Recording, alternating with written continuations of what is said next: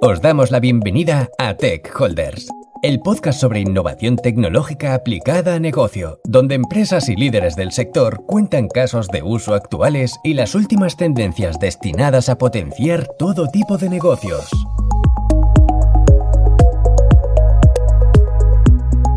Bienvenidos a Tech Holder, soy Alex Hidalgo y hoy seguimos hablando de innovación, pero esta vez nos vamos a centrar en un tema que creo que es clave a día de hoy en, el mundo de la innovación empresarial, que es el tema de la sostenibilidad. Dentro de esta parte de Cultura 5.0 creo que es un tema clave, que a día de hoy es muy interesante, donde vamos a tratar temas, sobre todo pues teniendo en cuenta ¿no? cómo están incrementándose los precios de la energía, pues en, en qué pueden hacer las empresas, qué deben de hacer las empresas de cara a enfrentar un problema y un reto como puede ser el de la energía.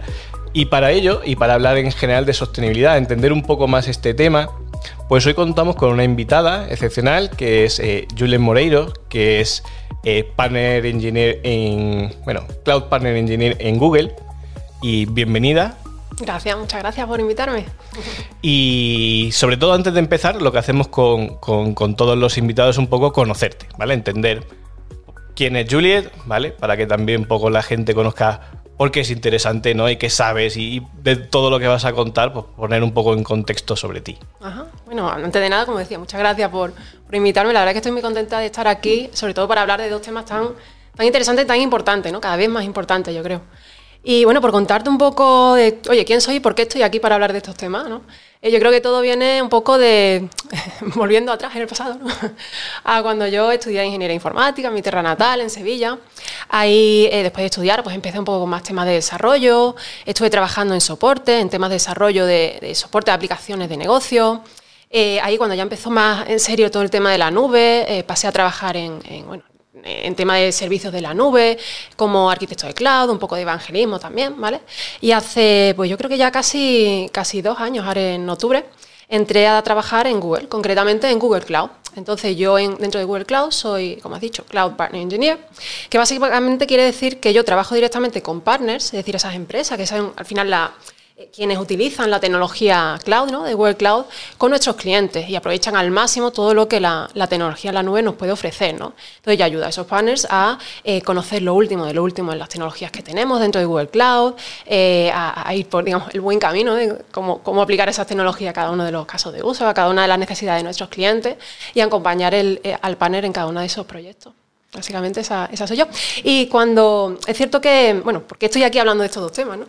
Em, cuando, cuando trabajas en, bueno, en Google Cloud y en Google en general, em, te das cuenta que hay una serie de temas por, los cuales digamos que la empresa apuesta muy fuertemente, o sea, muy firmemente, ¿no?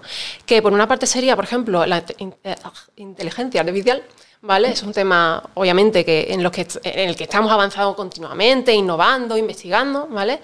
y relacionado con esto también el que toda esa innovación en inteligencia artificial, en tecnología, eh, se pueda conseguir sin dejar una huella negativa en el planeta. ¿no? Entonces, todo lo relacionado con la sostenibilidad asociada a esos avances en tecnología y demás, también es otro de los temas, yo creo que fundamentales dentro de, Google y, por supuesto, de Google Cloud.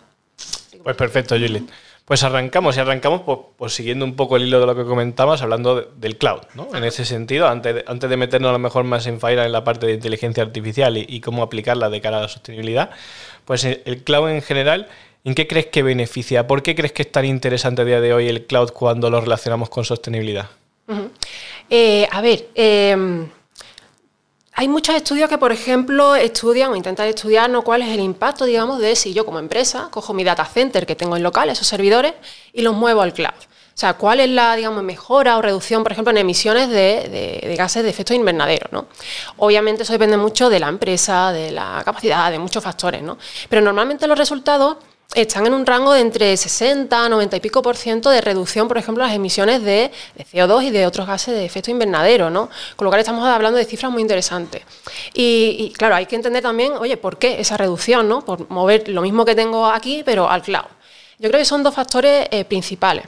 Por una parte, eh, a ver, imagina que tenemos mi, yo tengo mi data center en el local, ¿vale? Una serie de servidores y una serie de aplicaciones corriendo en esos servidores. Lo normal, lo habitual es que la mayor parte del tiempo em, se esté, esté, o sea, mi aplicación no esté aprovechando realmente toda la capacidad que tienen esas máquinas, ¿no? Porque normalmente sobredimensionamos un poco para poder asumir cuando hay un pico de demanda, cuando hay una carga extra, ¿no? ese tipo de cosas.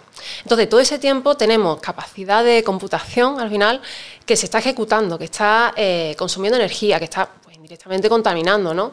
Eh, y que realmente no hace falta, no se está utilizando para, para esas aplicaciones que necesitan mi negocio. ¿no? Entonces, cuando movemos eso mismo al cloud, la ventaja que tenemos es que vamos a optimizar mucho más esos recursos. Realmente un cliente o una empresa eh, en la nube solo va a estar utilizando los recursos que necesite en cada momento. Por supuesto, si hay un pico de demanda, eso se va a adaptar, ¿vale? Y va a, asumir, va a poder asumir ese pico de demanda. Pero el resto del tiempo no vamos a estar desaprovechando esa capacidad extra que no hace falta y no vamos a estar generando ese consumo de energía y, por supuesto, esa contaminación asociada ¿no? Eh, a ese extra que no, que no necesitamos. Y el segundo factor también es em, que, a ver, nosotros, por ejemplo, y bueno, cualquier nube, pero nosotros especialmente, que tenemos mucho foco en en optimizar al máximo nuestros data centers y demás. Tenemos una serie de iniciativas y de, digamos, estrategias, ¿no? Para optimizar ese consumo eléctrico en, los data centers, optimizar el uso de, por ejemplo, agua para temas de refrigeración, ¿no? optimizar esos sistemas de refrigeración para utilizar elementos naturales, contaminar lo mínimo, eh, consumir lo mínimo. Todas esas iniciativas parten de investigación, de inversiones muy grandes. ¿no? la parte de infraestructura de lo que serían los propios data centers no es comparable lo que puedan hacer una empresa de cara hacia ellos que una nube pública, ¿no? Que su inversión y lógicamente por un por una economía de escala, ¿no? Pues al final puedes hacer una inversión de cara a esta parte de sostenibilidad, de hacer cosas que hemos visto, ¿no? Pues, pues, tener, por ejemplo, data centers bajo agua, data centers en lugares a lo mejor más remotos donde la refrigeración puede ser menos necesaria. O sea, al final puedes tener una serie de estrategias de cara a la sostenibilidad que no las puedes tener a lo mejor. A nivel local o a nivel menor. Claro, eso está claro. Está claro. Yo creo que son los dos factores principales. Y claro, eso nos lleva, en casos de Google en concreto, por ejemplo, ¿qué, iniciativas, qué, hacéis ¿no? de cara a que sea tan... ¿Por qué es tan importante la sostenibilidad de cara a Google?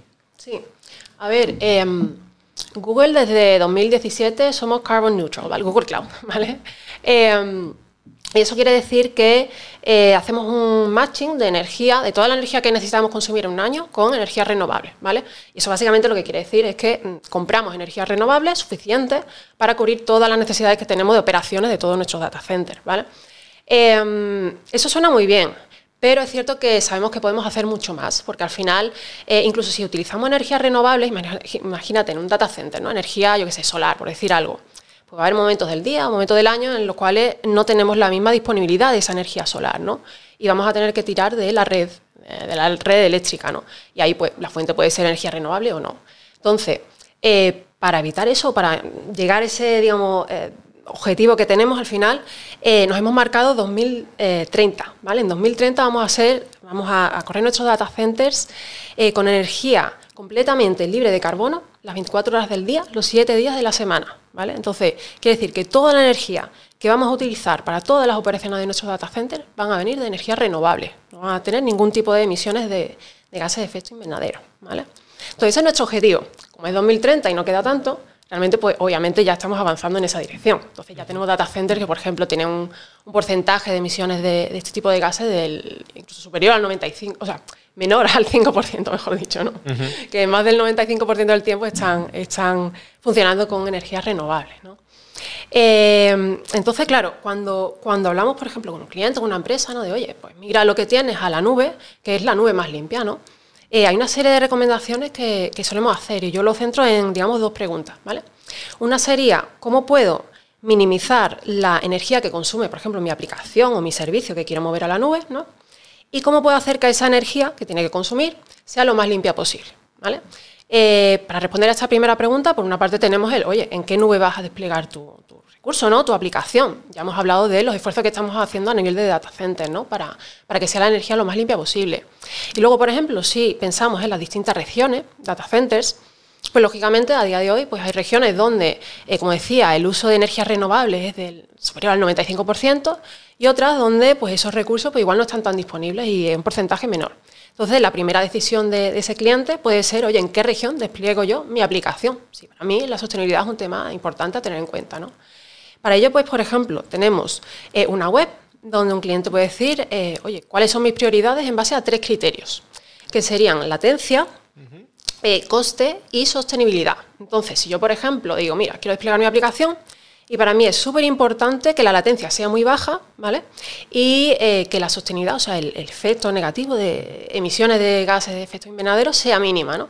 Pues en esa página web yo lo indico y la recomendación que me va a salir, pues seguramente sea, oye, despliega tu aplicación en la región de Madrid, ¿no? Que abrimos hace, hace unos meses ya, en, mayo, ¿no?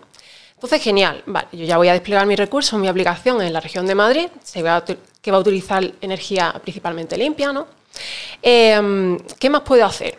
Pues, por ejemplo, hablamos de temas de sobredimensionamiento, ¿vale? Puede que yo, por ejemplo, tenga una serie de máquinas virtuales inicialmente de un tamaño, de una capacidad, y con el tiempo el sistema se dé cuenta que realmente no necesito tanta capacidad. Realmente mi aplicación podría estar trabajando con una eh, máquina, eh, máquina virtual que consumiera menos. ¿no? Entonces, el propio sistema me va a dar recomendaciones en, en esta línea, ¿no? De decir, oye, pues igual estas máquinas virtuales las puedes mover a una de capacidad inferior va a suponer un coste inferior y además también va a suponer un impacto pues menor en, el medio ambiente, ¿no? Sería Esas recomendaciones de, de, manera automática. De manera automática, obviamente todo esto que estoy hablando son servicios gratuitos y, por defecto, no es algo que tengamos que activar, ¿no? Luego hay otras recomendaciones, por ejemplo, em, a nivel de, eh, bueno, imagínate, hay, hay muchas empresas que crean muchos proyectos, ¿no? Y algunos son para hacer demos, testing. Y hay veces que ocurre que esos proyectos quedan un poco en el olvido, ¿vale? Quedan ahí o, consumiendo eh, conmutación, pero realmente no, ya no se le da uso, ¿no? Entonces también vamos a tener recomendaciones de tipo, oye, este proyecto está parado, pues igual te interesa. Eh, sí, aparte, eh, sí, sí, por un lado, tanto si estás consumiendo ¿no? servicios por encima de lo que necesitas, y por otro lado, si tienes cosas en desuso, que es mejor pararlas y quitar, aunque sea poco el gasto, pero al final es un consumo. Exacto, y esas son recomendaciones, ya tú decides qué quieres hacer, ¿no? Eh, y es que esto último, por ejemplo, puede parecer muy un poco, eh, igual no pasa tanto, ¿no? Pero en 2021 em, hicimos un estudio de, oye, ¿cuántos de esos proyectos eh, dentro de la nube están parados, digamos, ¿no? Se han quedado un poco en el olvido y que el impacto que tendría el haber parado todos esos proyectos que realmente no hacían falta. Y el impacto que hubiera tenido parar todos esos proyectos a nivel de emisiones era equivalente al de plantar 10.000 árboles, ¿vale? Y estamos hablando de una de las, bueno, de la nube más limpia. O sea, que imagínate la cantidad de proyectos que eso realmente. No, no, sí, yo entiendo que el, síndrome de Diógenes no corporativo es muy grande. Nunca, a veces en los data centers tiene servicios y aplicaciones que no sabes ni quién los creó ni por qué. A veces tienes, te preocupa y tienes miedo de saber si puedes apagarlo, si estás rompiendo algo, etcétera. Y hay veces que se quedarán pues, muchas de estas aplicaciones y servicios muertos. o como decías, en la parte de desarrollo, pues a lo mejor pues, terminas proyectos, ¿no? Eh, arrancas otros y te olvidas de la existencia de estos que siguen consumiendo hasta que te das cuenta. Entonces... Exacto, exacto. Y hombre, está bien porque el sistema va a ser el que, oye, te avise de eso. Claro. Y por si no te has dado cuenta. Luego también otra cosa que, tenemos dentro de Google Cloud es... Em, a ver, cada vez más en la empresa vemos que, incluso por ejemplo a nivel de equipos de dirección y demás, tienen objetivos, además de beneficios y lo normales que suelen haber, hay objetivos de sostenibilidad, ¿no? de por ejemplo reducir eh, el porcentaje de emisiones de eh, gases de efecto invernadero, o dependiendo de la industria puede ser reducir eh, la cantidad de residuos, de, bueno, etcétera, etcétera. Em, para eso, por ejemplo, es muy importante que las empresas que trabajan con Google Cloud puedan saber, oye, en qué punto se encuentra en la parte que corresponde a la nube, ¿no? respecto a esos objetivos que se han marcado. Entonces, para eso tenemos un, dashboard, un, un panel de control, un cuadro de mando. ¿Un cuadro de mando? Sí. Eh, donde nos va a mostrar toda la información relacionada con las emisiones, emisiones, asociadas a esos recursos que tengo en la nube. ¿vale? Me lo va a decir pues, por región, es decir, por data center, eh, por tipo de recurso, a nivel mensual, anual, etcétera, etcétera. ¿no? Entonces me va a decir realmente el impacto que tiene esos recursos que yo tengo en la nube en, digamos, en el medio ambiente. ¿vale? Y eso incluye eh, el impacto a nivel, por ejemplo, de la propia energía que se utiliza para la computación de esos recursos, ¿vale? sería lo que se suele llamar emisiones Scope 1 y también la de Scope 3, que serían las indirectas, ¿no? Del, oye, emisiones que se producen por todo lo relacionado con transporte, mantenimiento, etcétera, etcétera, ¿no? Que también son necesarios. Muy interesante de cara a un responsable de responsabilidad corporativa o de sostenibilidad dentro de cada una de las compañías, pues poder usar este cuadro de mando, este informe al final de cuentas. Claro, claro, al final es importante tener esa transparencia de, oye, ¿qué supone tener lo que, lo que yo tengo en la nube? Entonces, siguiendo eh, el hilo que, conductor que llevamos, hemos entendido un poco por qué cloud el cloud es importante de cara a la sostenibilidad. Y ahora nos queremos centrar sobre todo en la parte de, inteligencia artificial. al final es una tecnología, es una que a día de hoy no supone una gran parte de la innovación de las compañías. Ahora mismo creo que hemos pasado un verano en el que casi todas las noticias van un poco relacionadas con diferentes inteligencias artificiales y, y cómo van a cambiar este mundo. Entonces, de cara a la sostenibilidad, sé ¿qué papel supone la inteligencia artificial? ¿Qué papel tiene dentro de este campo? Vale, a ver, eh, mm, mm, cuando hablamos de inteligencia artificial en, en temas de sostenibilidad, me gusta también orientarlo un poco a eh, cada una de las empresas o a cada uno de los sectores, ¿no? No dar un mensaje general de, oye, la inteligencia artificial sirve para mejorar la sostenibilidad, sino realmente cómo, ¿no? En cada uno de, los, de los casos concretos, ¿no? Entonces, si por ejemplo, imagínate que yo estoy hablando con una empresa de, de retail, ¿no? Por ejemplo, de moda, ¿vale? Más específico. Pues ahí yo, por ejemplo, le explicaría cómo eh, la inteligencia artificial puede ayudar en, muchos de esos procesos, que son desde la parte de producción a la parte de venta y demás, ¿no? a reducir, por ejemplo, la, huella que dejamos en, el medio ambiente, ¿no? la huella negativa que dejamos en el medio ambiente. ¿vale? Entonces, mm, en el caso concretamente del retail, por ejemplo, estoy, eh, últimamente estoy viendo cada vez, cada vez más proyectos de, em, que se centran en la parte de producción. ¿vale? Por ejemplo, eh, análisis de imágenes eh, aéreas o, vía satélite de la zona donde se están produciendo las materias primas que luego va a utilizar la industria textil. ¿no? Eh, el análisis de esa imagen pues, nos permite, digamos, confirmarnos si, por ejemplo, los productores de esas materias primas están cumpliendo con los acuerdos que tenemos, ¿no? de tipo eh, deforestación, eh, uso y contaminación del agua, impacto en el entorno, impacto en las poblaciones cercanas, ¿vale? Todo ese tipo de cosas, ¿vale? Se está utilizando análisis de imágenes para realmente controlar ese punto que igual nos pilla más, o que hasta ahora está menos controlado, ¿no? Y para poder tener más información al respecto, ¿no? Entonces, esa es la parte más de producción, pero luego, por ejemplo, eh, los equipos de retail tienen un, digamos, un, problema, una cosa que siempre tienen que hacer, que es muy importante y es muy compleja, que es, eh, vale, yo qué artículos quiero sacar al mercado, a la venta, y qué cantidad de cada uno de esos artículos eh, quiero fabricar, ¿vale? Esto es importante a nivel de sostenibilidad porque si yo me paso, voy a crear una cantidad de excedentes importante, ¿vale? Y además todos esos excedentes que no eran necesarios porque ni siquiera los he conseguido vender, eh, han supuesto en el proceso de fabricación eh, un impacto en el medio ambiente, ¿vale? A nivel de consumo energético, a nivel de contaminación, de uso de agua, eh, para tintes, etcétera, etcétera, ¿no? Entonces es importante también trabajar en esa, en esas, digamos, predicciones. para eso la verdad es que tenemos, por parte de Google Cloud además, hemos avanzado mucho en servicios específicos, de inteligencia artificial específicos para retail, por ejemplo, con modelos de forecasting, ¿no? que ayudan a predecir cuáles van a ser las ventas de un artículo y de esa manera poder decir cuánto tengo que fabricar de cada uno de los artículos. Eh, en moda es especialmente complejo porque eh, piensa que cada pocos meses se saca normalmente una colección nueva y son artículos completamente nuevos de los cuales no tengo un histórico de ventas, con lo cual es muy difícil predecir si voy a vender este artículo o cuánto voy a vender si nunca lo he vendido antes, ¿vale? Pero gracias a la inteligencia artificial y a esos modelos de forecasting, pues soy capaz de tener una predicción bastante acertada de realmente que, cuál va a ser esa, esa previsión. ¿no? Luego, por ejemplo... Y entiendo que eh, además también añadís otro tipo de... O sea, se puede añadir otro tipo de variables. O sea, al final de cuentas, a nivel... No es lo mismo en la situación de, geográfica, o sea, al final, o por ejemplo, en caso de que pues, se avecine una crisis, en caso de el, el cambio de climático, ¿no? Al final todo eso afecta un poco a la, al uso que se va a dar, ¿no? De, de la parte textil y por lo tanto pues unos productos se venderán más que otros, tienen que ser parte importante dentro de estos algoritmos. ahí hay muchísimos factores, o sea, desde como has mencionado, el tiempo que va a hacer, ¿vale? Que es algo difícil. Eh, posibles eventos que vayan a, ocurrir. Em, por ejemplo, fiestas que vayan a ver, no es lo mismo la venta de bañadores en verano que en invierno, ¿vale? Em, eh, fiestas a nivel, por ejemplo, de, yo sé, Black Friday, ¿no? La rebaja, todo ese tipo de eventos. Eh, todo eso influye y todo eso se tiene en cuenta en, estos modelos de, forecasting ¿no? predictivos para, para predecir esa demanda que va a haber. ¿vale? Em, luego, además, por ejemplo, bueno, también hay sistemas que se están haciendo para optimizar lo que es el patronaje, de, oye, cómo sitúa las prendas a la hora de cortar los tejidos para reducir la cantidad de desperdicio que se el Desperdicio Exacto, ¿vale? Que eso también es algo que contamina, además. Eh, optimización de la gestión de la flota de transporte, ¿no? Una vez que se fabrican esos artículos o esas prendas, cómo las llevo a los puntos de venta de la manera más óptima, consumiendo el, mínimo em, eh, combustible necesario, contaminando lo mínimo, ¿no?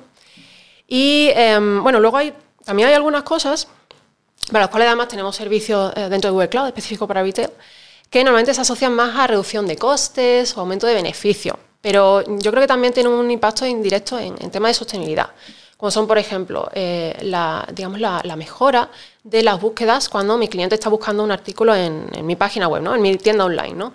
O el, personalizar al máximo esas recomendaciones que yo, que yo haga a mi cliente para aumentar la tasa de acierto, ¿no? la, probabilidad de que compre ese artículo.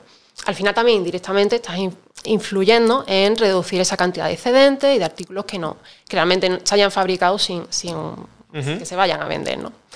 Y eso, por ejemplo, sería retail, ¿no? Si yo ese mensaje lo traslado a una empresa, a una industria, por ejemplo, manufacturing, ¿no? Pues ahí ya nos meteríamos en temas de IoT, de eficiencia energética, de mantenimiento predictivo, ese tipo de cosas, ¿vale? Ahí, por ejemplo, la inteligencia artificial obviamente también puede, puede ayudar mucho. Claro, ahí, creo que, por ejemplo, lo que hablamos antes, toda la parte de eficiencia energética dentro de lo que sería pues, una industria de manufacturing, pues es clave. A fin de cuentas, a día de hoy, pues conocemos casos ¿no? de muchísimas fábricas que han tenido que parar ¿no? por, el incremento del precio de la electricidad hasta llegar al punto de que no te interesa ¿no? directamente ni abrir la fábrica ese día porque no te salen las cuentas, ¿no? No vas, a, no vas a conseguir esa rentabilidad y al final prefieres parar.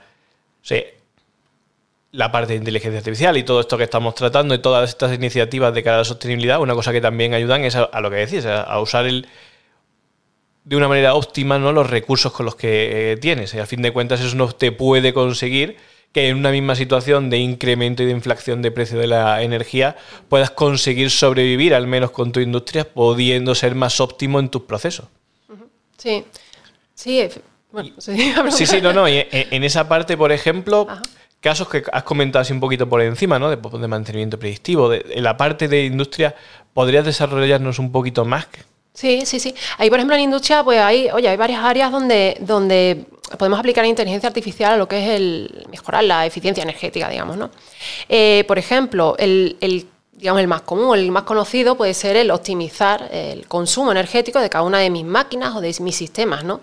El, tener un modelo que vaya analizando pues, el funcionamiento, el uso, el día a día de todas esas máquinas, de toda mi fábrica, y sea capaz de darme, digamos, entre comillas, recomendaciones o automáticamente ajustar esos consumos para lo que es la propia máquina, para eh, temas de refrigeración y otro tipo de operaciones relacionadas con, esa maquinaria. ¿no? Eso nos ayuda mucho. Eh, luego, por ejemplo, hay otro, otro tipo de cosas como, por ejemplo, el, el que tengamos una serie de máquinas funcionando pero no rindiendo al máximo, también es un problema, porque estamos consumiendo la misma cantidad de energía, o quizás incluso más en algunos casos, ¿no? Eh, pero no estamos obteniendo los mismos resultados, con lo cual ahí hay un problema de eficiencia energética también, ¿no? Un consumo que realmente eh, estoy porque estoy pagando y no, no, estoy aprovechando.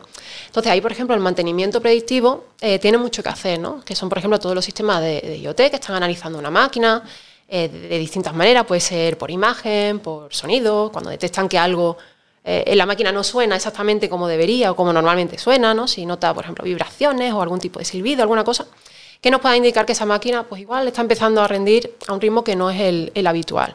de esa manera podemos hacer un mantenimiento en esa máquina antes de que realmente el problema eh, vaya a mayores. ¿no? Y, de esa manera también, durante ese tiempo, pues evitar que se haga ese consumo extra que no, que no es necesario. Sí, la, necesidad de no adquirir un nuevo dispositivo, que, ya de por sí, al final de cuentas, también de cara a la sostenibilidad tiene un impacto directo. Sí, sí, sí, definitivamente, definitivamente. Yo creo que va un poco en la línea de, eso, ¿no? En, el sector de manufacturing. Y, yéndonos un poco a esta parte más, por lo que comentamos, más técnica, ¿no? de cara a por qué, por qué la tecnología de Google desde, el punto de vista de inteligencia artificial es interesante de cara a, a estas situaciones, a estos proyectos. Eh, pues ahí, por ejemplo, es que nosotros, em, a ver, en, inteligencia artificial tenemos, digamos, servicios de, muy distintos tipos, ¿vale? Por una parte tenemos eh, una serie de, por ejemplo, de APIs, ¿vale? Que lo que nos permite es eh, utilizarlas para, imagínate, pasarle una imagen y que me detecte los objetos que hay en la imagen, o un vídeo, o pasarle una conversación que me haga un análisis de esa conversación, o poder tener una conversación en lenguaje natural con un agente, ¿vale? Todo eso eh, está o existe dentro de Google Cloud a modo de eh, modelos preentrenados, que yo no tengo que entrenar desde cero, sino que están disponibles para mí. ¿vale? Una de las ventajas precisamente de, Google ¿no? como empresa es que como hacemos esa apuesta tan firme por eh, la investigación en líneas de inteligencia artificial, estamos constantemente avanzando, ¿vale? Constantemente tenemos modelos mejores, más óptimos, ¿vale? Y, y, toda esa innovación, todos esos avances, al final lo vemos reflejado en los servicios que tenemos disponibles dentro de Google Cloud. O sea, que nuestros clientes se pueden, entre comillas, aprovechar de toda esa investigación que estamos haciendo en, inteligencia artificial. ¿no? Entonces, he mencionado esas, eh, digamos, API o servicios que se pueden utilizar, que son modelos preentrenados y se pueden utilizar directamente. Tenemos otros servicios, por ejemplo, eh, donde vamos un paso más allá, ¿no? en, el nivel de personalización de inteligencia artificial, y eh, que me permiten, por ejemplo, empezar a analizar, a detectar eh, objetos dentro de una imagen, pero objetos que sean de mi negocio, ¿vale? Por ejemplo, eh, imagínate que yo tengo un, un negocio de muebles, porque yo sepa yo sea capaz de no solo detectar que hay una silla y una mesa, sino concretamente qué modelo de silla es y qué modelo de mesa es, ¿no? Pues tengo una serie de servicios que me facilitan esa tarea. Yo con mis datos, con mi son catálogo... modelos más custom, ya no vale tanto el- los preentrenados, a lo mejor más generalistas, Exacto. sino que tienes que entrenarlo de cara a tu propio negocio. Exacto. Pero con la ventaja de que realmente yo me centro en ese catálogo de imágenes que yo tengo de mis muebles, por ejemplo, en este caso, ¿no? Eh, y en evaluar si el modelo realmente, pues oye, funciona y es lo que yo necesito, si debería reentrenarlo con más imágenes y demás. Pero la parte central, que es la del entrena el diseño, el entrenamiento, etcétera, etcétera, del modelo, realmente eso lo hace Google Cloud por mí, ¿vale? Eso es un servicio que existe que se llama AutoML y entonces, obviamente, los tiempos desde que yo quiero conseguir mi objetivo hasta que paso a producción se reduce muchísimo. ¿no? Y luego también, a ver, somos también realistas y sabemos que, eh, aunque esta serie de servicios, tanto las APIs como AutoML, son muy útiles en muchísimos casos de uso de muchísimas empresas, pues siempre va a haber casos de uso, situaciones, escenarios donde eh, no sea suficiente, ¿no? donde yo necesite algo muy eh, personalizado, muy complejo, muy específico, y yo simplemente pues, necesite desarrollar ese modelo de Machine Learning eh, desde cero. ¿no?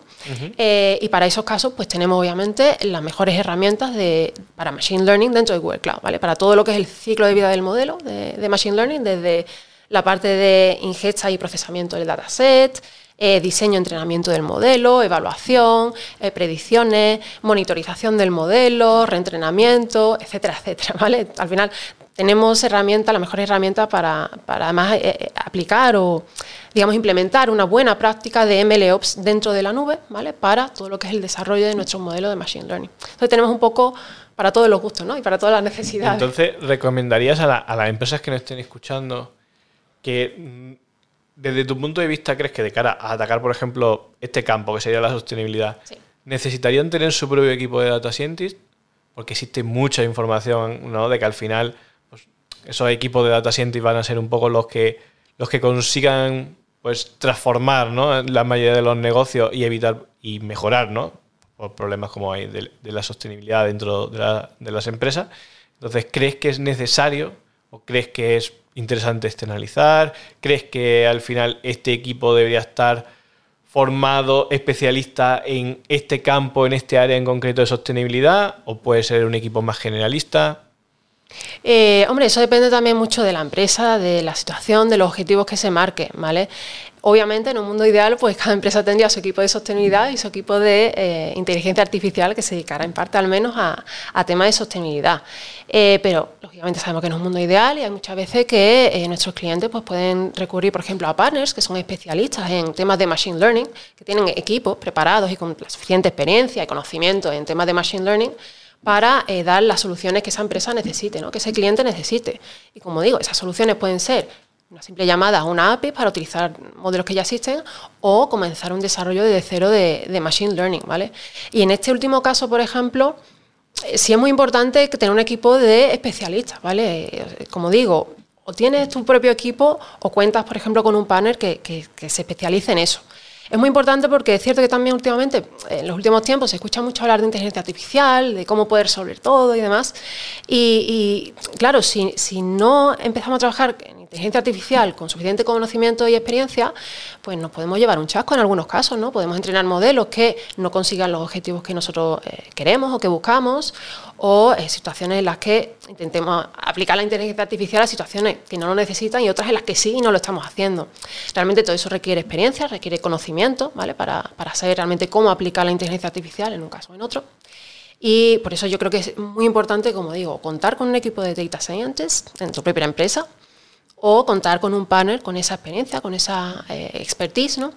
Eh, en ese área que nos, que nos ayude y también que nos guíe, ¿no? que nos oriente muy bien hacia dónde nos puede ayudar. Por supuesto, en general y, y más eh, o- específicamente en temas de sostenibilidad. Por supuesto que sí. ¿Y proyectos que te suenen, que sean así relevantes, interesantes, que te hayan creado esa, generado esa curiosidad, es decir, quiero saber un poquito y conocer un poquito más, y que creas que tienen un impacto muy grande o sea, de cara a la sostenibilidad? ¿Nos puedes contar algún ejemplo? Sí, a ver, por ejemplo, am, se, viene- se me viene a la mente en eh, industrias que, por ejemplo, trabajan con materiales peligrosos, ¿no? Que puedan ser contaminantes o, el tipo que sea. Eh, últimamente he visto muchos proyectos que intentan detectar, por ejemplo, si en una fábrica hay un, em, hay un vertido de material donde no debería, ¿no? con análisis de imagen. ¿no? Eh, otro ejemplo, por ejemplo, sería en oleoductos, el, modelos que estén analizando el audio para detectar cuando hay un sonido que indica que puede haber una posible fuga ¿no? en ese oleoducto. Sería, por ejemplo, otro ejemplo. Y luego, mm, eso hablando un poco más del entorno, digamos, industrial, ¿no? empresarial, pero si nos salimos de ahí, la verdad es que también hay unas aplicaciones a nivel de sostenibilidad que al final nos afectan a todos, no solamente a una empresa en concreto, sino a todo bastante interesante. Eh, te comento alguno un poco curioso. Eh, por ejemplo, em, el tema de la deforestación y tala ilegal en el, en el Amazonas, ¿vale? Hace unos años se empezó a trabajar en un proyecto y ahora ya se está utilizando en el que se utilizan unos dispositivos eh, que se ponen en distintos árboles del Amazonas. ¿vale? Estos dispositivos están alimentados por unos paneles solares y están constantemente analizando el sonido que hay en el entorno. En el momento en el que detectan algún sonido que pueda estar asociado, por ejemplo, a una sierra, a una tala de árboles o algo que no es una tala ilegal, ¿no? Exacto. Pues en ese momento se avisa de que, oye, puede estar ocurriendo esto y que vayan las autoridades a parar esa tala ilegal de, de árboles, por ejemplo, ¿no? Y todo esto se hace con un modelo de, bueno, en este caso de TensorFlow, ¿no? Que va analizando ese audio y detectando cuándo hay esas eh, anomalías, digamos, en el sonido, ¿no? Y luego, bueno, hay, hay, hay, hay mucho más, por ejemplo, em, el tema de las abejas, ¿vale? Aunque a veces no lo asociamos directamente, al final sí que son la base de, bueno, la biodiversidad y demás, y al final todo está relacionado, obviamente, ¿no? Eh, entonces, una investigación que, se está haciendo es em, intentar entender el motivo de por qué tantas abejas de pronto están apareciendo pues, muertas, ¿no? Y, no se sabe el motivo. Eh, se está estudiando una, proteína que, forma parte, digamos, del sistema inmunológico de las abejas para entender cómo funciona, por qué quizás está influyendo en todo, este, todo esto que está ocurriendo con las abejas y demás, ¿no? Y el estudio de esa proteína se está haciendo gracias a, eh, a un modelo, a un sistema de inteligencia artificial eh, que precisamente ha, digamos, solucionado, entre comillas un poco, el tema del, problema de conocer o averiguar cómo son las estructuras de las proteínas, ¿vale? el problema del plegado de la proteína, que es súper importante. Esto se ha conseguido con AlphaFold, que es un sistema de inteligencia artificial que eh, presentó DeepMind hace ahora un año y que se ha utilizado para eh, poder conocer las estructuras de las proteínas de, a, día de hoy, de hecho, hace, hace un mes, seguramente viste en las noticias o en las redes sociales un anuncio de se publica la estructura de 200 millones de proteínas. Pues básicamente son las estructuras de prácticamente todas las proteínas que se conocen a día de hoy.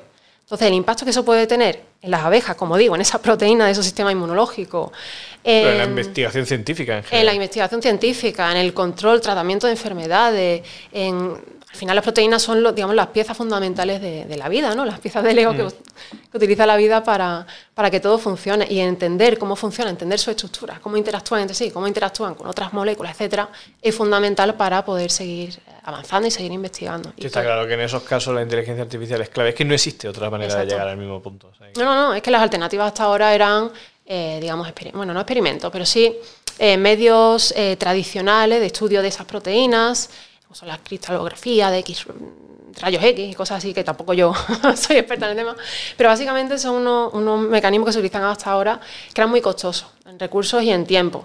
Desde que te ponías a estudiar una proteína hasta que obtenías o podías inferir la, estructura de esa proteína, en algunos casos de proteínas muy complejas a lo mejor pasaban meses o incluso años, ¿vale? Entonces, antes de AlphaFold 2 eh, se conocía la estructura por estos medios de 190.000 proteínas y a día de hoy se conoce de 200 millones de proteínas. Entonces, en un año hemos avanzado eh, de 190.000 a 200 millones. Eh, lógicamente es un avance muy, muy grande y, muy importante en, un área como es el de la medicina, la biología, etcétera, etcétera. Entiendo igual que en estos casos, ¿no? Pues al final toda la potencia, porque al final creas que no, la inteligencia artificial, igual que le pasa a una tecnología como puede ser el blockchain, una de las cosas que tiene es que al final necesitan muchísima energía, necesitan mucho gasto de computación. Entonces, ¿qué le dirías a las empresas? Porque al final otro problema que puede surgir es que se vuelva contra ti el uso de esta tecnología. En muchos casos puede ser que, ya sea por investigación o por lo que decíamos, al final un sobredimensionamiento de la infraestructura, utilices la inteligencia artificial de una manera que para los objetivos que finalmente necesitas generes un gasto de energía que no sea sostenible. Em, a ver, ahí hay una cosa que es interesante y es que es cierto que hasta ahora, por ejemplo, se pensaba que a más tecnología, pues más contaminación, por ejemplo, más efectos negativos, ¿no? Y eso ya está cambiando. Realmente, últimamente vemos que a más tecnología realmente más podemos hacer por mejorar la sostenibilidad de, todas aquellas tareas, actividades y demás que, hagamos, ¿no? Eh, esto lo vemos, por ejemplo, eh, bueno, hemos hablado de la eficiencia energética, ¿no? Utilizar sistemas de inteligencia artificial para optimizar al máximo el, consumo energético asociado a esos recursos. Eh, nosotros, por ejemplo, dentro de los data centers, tenemos una cosa y es que tenemos el modelo de inteligencia artificial constantemente analizando el uso, los patrones, etcétera, de de todos los recursos de mi data center para optimizar al máximo la energía que se invierte en, esa computación, la refrigeración, cuál es el mejor método en cada momento del día, en cada día de, la semana, ¿no? para optimizar al máximo todo ese consumo relacionado con ese consumo de recursos. Y todo eso está basado en inteligencia artificial. Entonces, por una parte, si estamos em, trabajando en proyectos de inteligencia artificial en la nube, tenemos esa ventaja de oye, vamos a optimizar al máximo el impacto, o sea, vamos a minimizar al máximo el impacto negativo que, esa, que ese, por ejemplo, ese modelo de Machine Learning va a tener en el medio ambiente, ¿vale? Gracias a todos esos avances que está haciendo la nube por mí, ¿vale? Y que además esos avances en gran parte se hacen gracias a la inteligencia artificial, al final está todo, todo relacionado, ¿no? Em, entonces, por una parte es eso, el, tenerlo en la nube eh, nos va a ayudar a, optimizar la energía que necesitamos para, esos proyectos de Machine Learning. Y luego, por supuesto, también simplemente tener, eh, como decía antes, ¿no? tener un equipo de expertos o contar con un equipo de expertos que sepa exactamente, oye, en qué proyectos, en qué situaciones la inteligencia artificial no, nos va a ofrecer un beneficio, nos va a merecer la pena, ¿vale? El consumo que vamos a generar, también el coste que vamos a tener y los beneficios, los resultados que vamos a obtener, ¿vale? Hay que saber muy bien en qué, en qué sitios meternos y en cuáles pues igual no, no merece la pena, ¿no? Porque pueda generar, pues como decimos, oye, un consumo energético muy alto para algo que realmente no es tan relevante o que no va a tener un impacto tan grande, ¿no? Pues hay que tener también criterios. Yendo muy en la línea, o sea, ¿qué crees que, que no suele funcionar en las empresas? Algo que nos encanta hablar en este programa es al final, pues también de, los fallos se aprende. Entonces, ¿qué cosas has visto, qué experiencias, proyectos o cosas interesantes que nos puedas contar que crees que las empresas en las cuales que has podido colaborar no, no hayan acertado de cara a, enfrentarse al ejercicio de la sostenibilidad? Como decíamos hace un momento, pues a lo mejor un uso ¿no? sobredimensionado de, los recursos, a fin de cuentas, pues, al final genera un efecto contrario del que, del que ibas buscando, pero ¿se te ocurre alguno más? Eh, a ver, yo concretamente en tema de sostenibilidad, em, yo diría que no, siempre es la, más la parte técnica, sino un poco la parte de la cultura de la propia empresa. ¿no?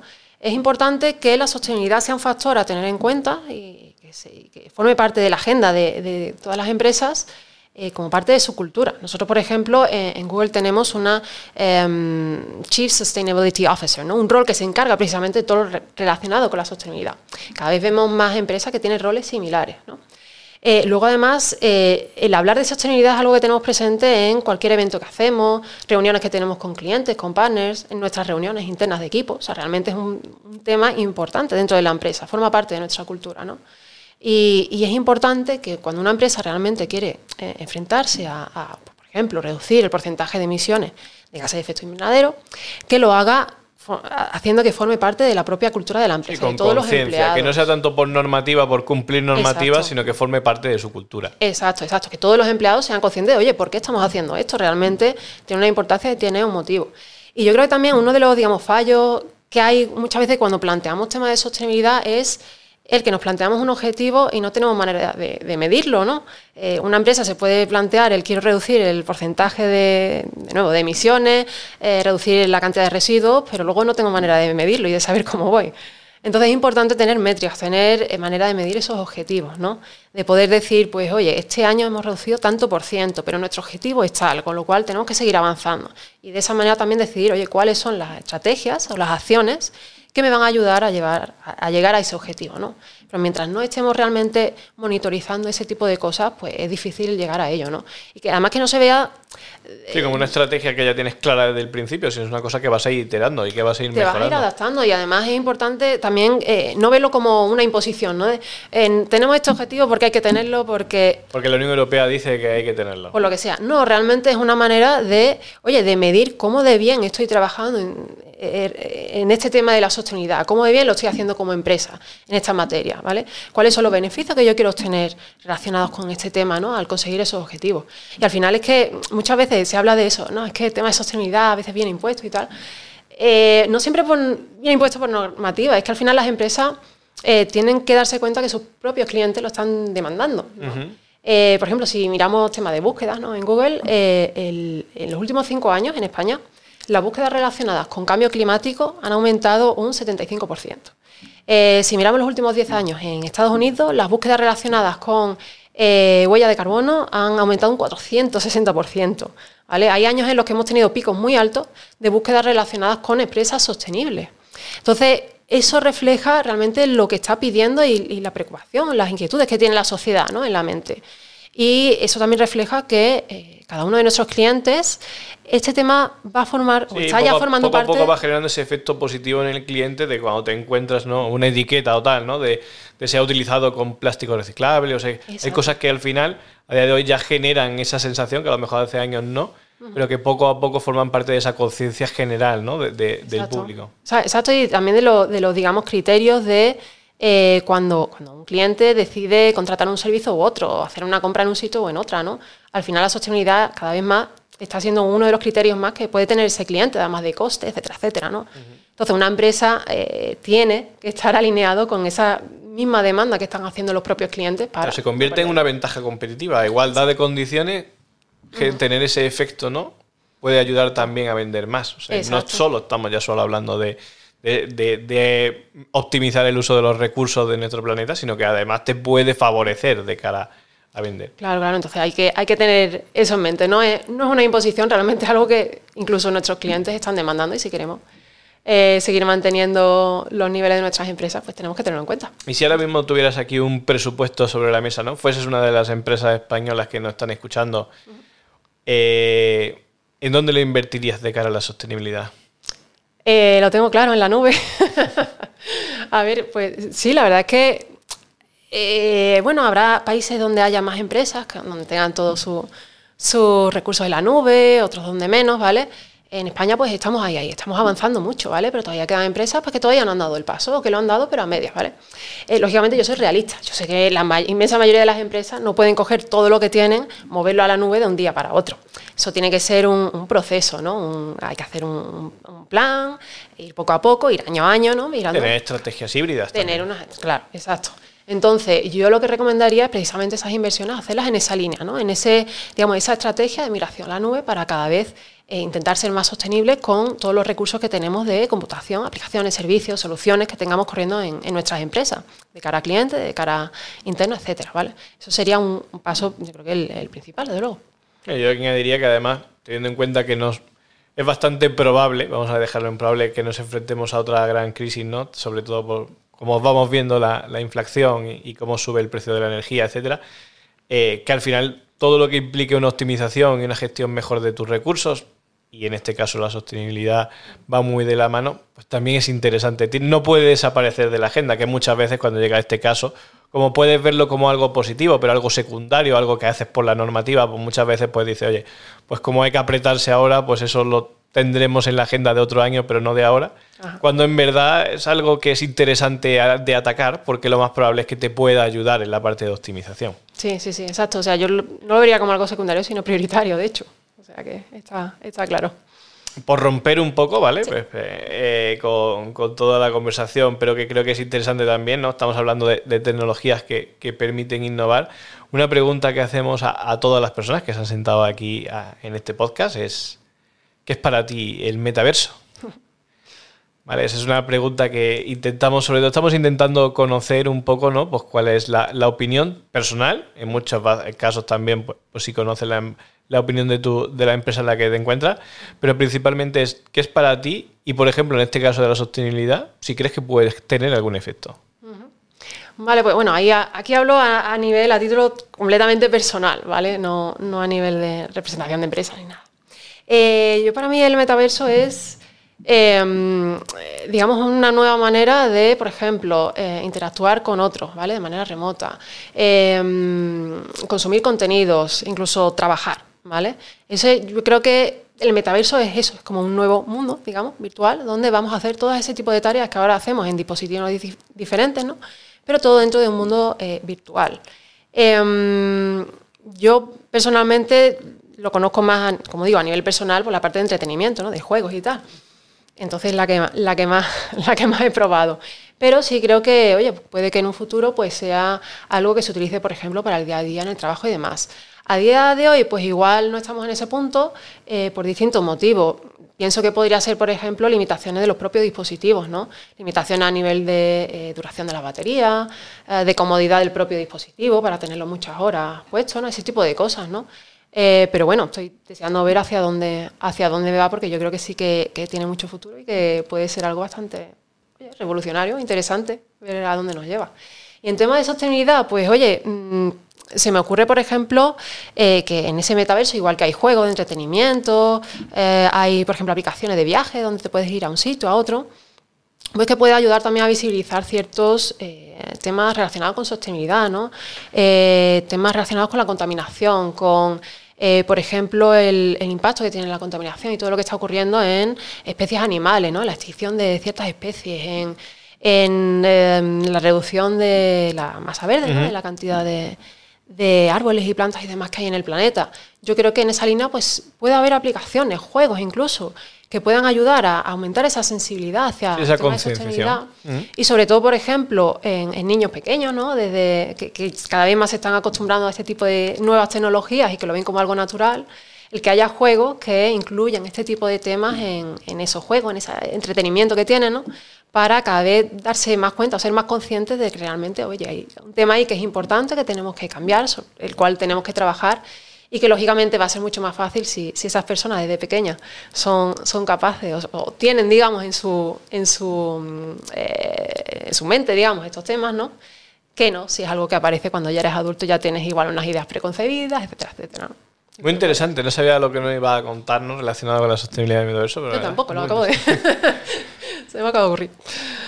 Pues la verdad es que ha sido un placer que haya estado Juliet con nosotros. Creo que ha sido bastante interesante. Creo que hemos aprendido bastante ¿no? de cara de la sostenibilidad. Pues, pues en este repaso que hemos dado de la importancia del cloud, la parte clave ¿no? que, que es que supone la inteligencia artificial de cara a afrontar los, los retos de sostenibilidad ¿no? que a la que se enfrentan la mayoría de las empresas. Y, conocer un poco más pues, pues, de las iniciativas que tiene Google que además recordamos a toda, a toda nuestra audiencia que dejaremos eh, enlaces dentro del podcast, ¿no? Para, en las notas del podcast, pues para, para que conozcáis un poquito más de toda la información que, que Juliet nos ha contado hoy. y, la verdad, pues nada, darte muchísimas las gracias pues, por, por, venir al podcast. Espero que lo hayas disfrutado. No sé si es el primero que haces, pero me alegro que, que hayas pasado un buen rato recordar a la audiencia que, vamos a seguir con, este episodio, que espero que Juliet nos, vuelva a visitar en un futuro y que contamos con muchos más episodios con, para las próximas semanas. Y nada, invitamos a, que os suscribáis y a que, a que sigáis un poco atentos a, todo lo que vamos a contar de Tech Holders. Así que muchísimas gracias, Juliet, por, este ratito que has estado con nosotros y, por, por, enseñarnos tanto. Pues muchísimas gracias, la verdad que ha sido un placer conversar contigo sobre estos temas tan, tan interesantes. Eh, a quien nos esté escuchando, recordarle esos enlaces que han mencionado, ¿no? que yo creo que van a ser bastante interesantes para aprender más sobre, sobre estos temas. Eh, hay dos muy importantes, muy, especialmente interesantes, que son los de nuestro em, Summit de Sostenibilidad y nuestro Summit de Machine Learning aplicado. Pues yo hoy he dado unas pinceladas realmente de lo que estamos haciendo dentro de Google Cloud. Pero si, si vais a esos, a esos summits, ¿vale? Donde podéis ver todas las sesiones grabadas que hay, eh, veréis que se entra mucho más en detalle en todos estos temas. Se hablan de casos reales de clientes que están trabajando en sostenibilidad, que están trabajando en inteligencia artificial y cuentan su historia, su experiencia, ¿vale? Con lo cual es muy, muy interesante. Y nada, y aparte de eso, pues, oye, quien, quien esté interesado en seguir la conversación en torno a sostenibilidad, inteligencia artificial, a Google Cloud, pues aquí estoy, yo encantada. Perfecto. Pero con tu nombre, pues localizable estás. Al final en redes sociales y tal todos nos encontramos. pues nada, muchísimas gracias Juliet y, un placer. encantado de, poder haber pasado este rato contigo y nos vemos en el próximo episodio. Muchas gracias.